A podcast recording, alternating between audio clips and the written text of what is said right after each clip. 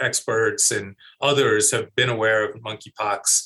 Uh, it's something we learn about in medical school, but it's just because it's not very common in the United States. I think most people haven't heard that much about it.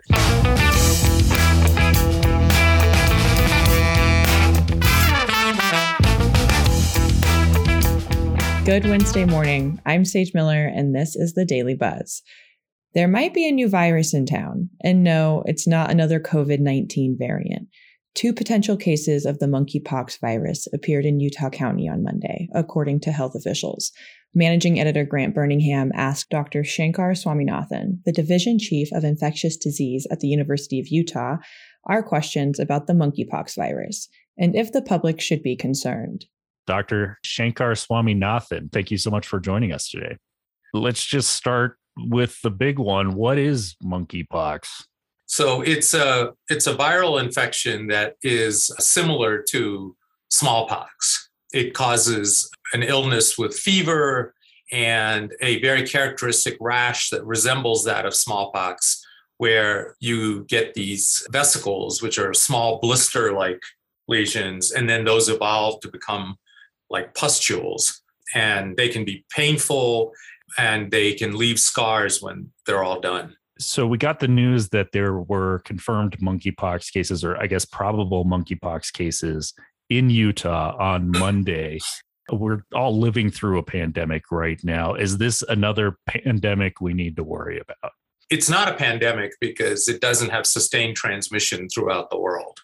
I, I think it's very different in a lot of ways, so that the potential for widespread and rapid transmission is nothing like that of an real true airborne illness like influenza or COVID nineteen, because um, while it can be spread through respiratory means, you know, droplets, it doesn't really spread in fine aerosols, which can linger in rooms, can spread far. So monkeypox doesn't transmit that way that we know of, and hasn't in the past. So you need to be close, have close contact with somebody with transmission by droplets from their speaking or coughing or sneezing, uh, or contact with material from their lesions. So that can be spread by bedclothes, as you may have heard, or by close contact with that person. How long has monkeypox been a disease, and why are we just hearing about it now? I think it was first described in fifty-eight or so. As in nineteen fifty-eight. nineteen fifty-eight, yes. We've known about it. It's been present in the Congo. So infectious disease experts and others have been aware of monkeypox. Uh, it's something we learn about in medical school. But it's just because it's not very common in the United States, I think most people haven't heard that much about it. But we've had small outbreaks in the U S in the past. Is there any way to tell whether this will be a large outbreak or a small outbreak, either locally or on a, a global scale? You know, we've been wrong about all kinds of things with COVID, been proven to be subsequently wrong. But based on what we know, it should have limited transmission because, like I said, it requires fairly close contact. Now, there may have been groups of people who have been having sex or having other intimate contact where it's spreading rapidly within a group that has a lot of interpersonal contacts. But because that kind of contact doesn't occur uh, over large populations, we're unlikely to have the kind of super spreader events that you could see with COVID, where a whole choir or a whole large convention could get infected at the same time. Is there any danger that this can kill you or any other long-term effects from having monkeypox? Yeah, so the mortality rate has been anywhere from one to about ten percent. And it may depend on the strain.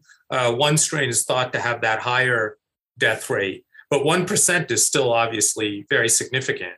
But we do have the vaccine, if given early after exposure or within a couple of days of developing symptoms, can either alleviate or really prevent the disease and will prevent bad outcomes. We have vaccine available because the government has stockpiled these vaccines in case there were ever a bioterror attack with smallpox.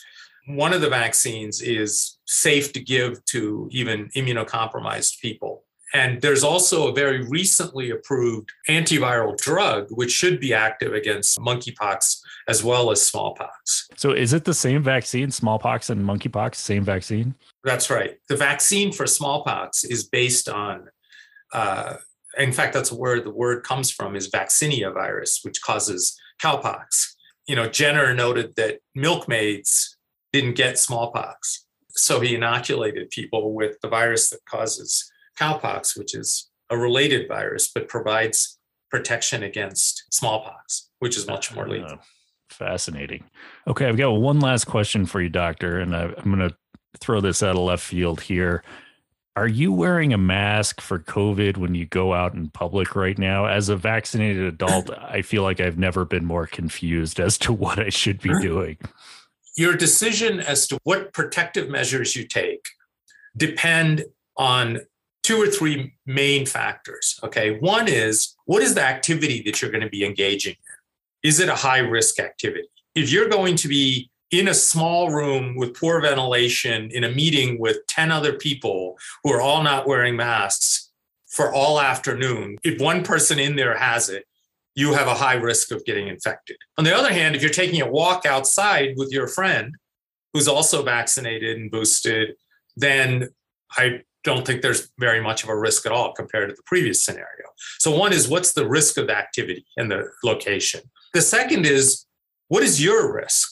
Are you a high-risk individual? Now, you know, you're young, and, you know, if you're healthy, then, you know, your risk, even if you do get infected, if you're already vaccinated and boosted, is pretty small of, of a bad outcome. The third thing is, who do you live with? Do you live with an elderly person? Do you live with somebody on chemotherapy? Do you live with a very small child who can't be vaccinated? Because if so, you might get infected and pass it on to them, and that could be bad for them. Now, you asked, what do I do? Whenever I go in, in, into a place where there's a lot of people and nobody's wearing a mask around here, I'm wearing a mask, and I'm wearing my N ninety-five mask, just like I wear in the hospital, okay? Because I'm older and I come in contact with leukemia patients, with transplant patients, so I don't want to take any chances that I'm going to unwittingly infect one of them. So it all depends on your situation. By the time this podcast was recorded, the C D C has not yet confirmed the two suspected monkeypox cases in Utah. Next, if you're a parent of an infant, you've probably noticed the empty shelves where the baby formula should be. Women's Issue reporter Becky Jacobs gives an update on what the state is doing to rectify the ongoing shortage. I'm Becky Jacobs for the Salt Lake Tribune. Baby formula is still hard to find due to a national shortage. Intermountain Healthcare and University of Utah Health said they've had enough supplies for what they need, and they're helping parents with the uncertainty right now. Utah's W I C program vendor coordinators said there should be ready-to-feed formulas in our grocery stores very soon, and a child care provider told the Tribune that she's shipping formula from Germany to her staff in Weber County because they're having trouble finding what they need on store shelves. Continue to check the Tribune for the latest coverage on this issue. And that's it for today. If you like The Daily Buzz, you can support the podcast and the Salt Lake Tribune by subscribing to the newspaper. Right now, the Tribune has a Memorial Day discount. You can get the paper for seven dollars and ninety-nine cents for six months. Find out more at sltrib.com slash support. And for the last time, thank you to Joel Cardenas for editing today's podcast. Thank you for all the time and effort you spent putting together The Daily Buzz from the very start. You will sorely be missed here at the Tribune. Good luck on your new adventure. Thanks for joining us, and we'll be back tomorrow to bring you the biggest local headlines of the day.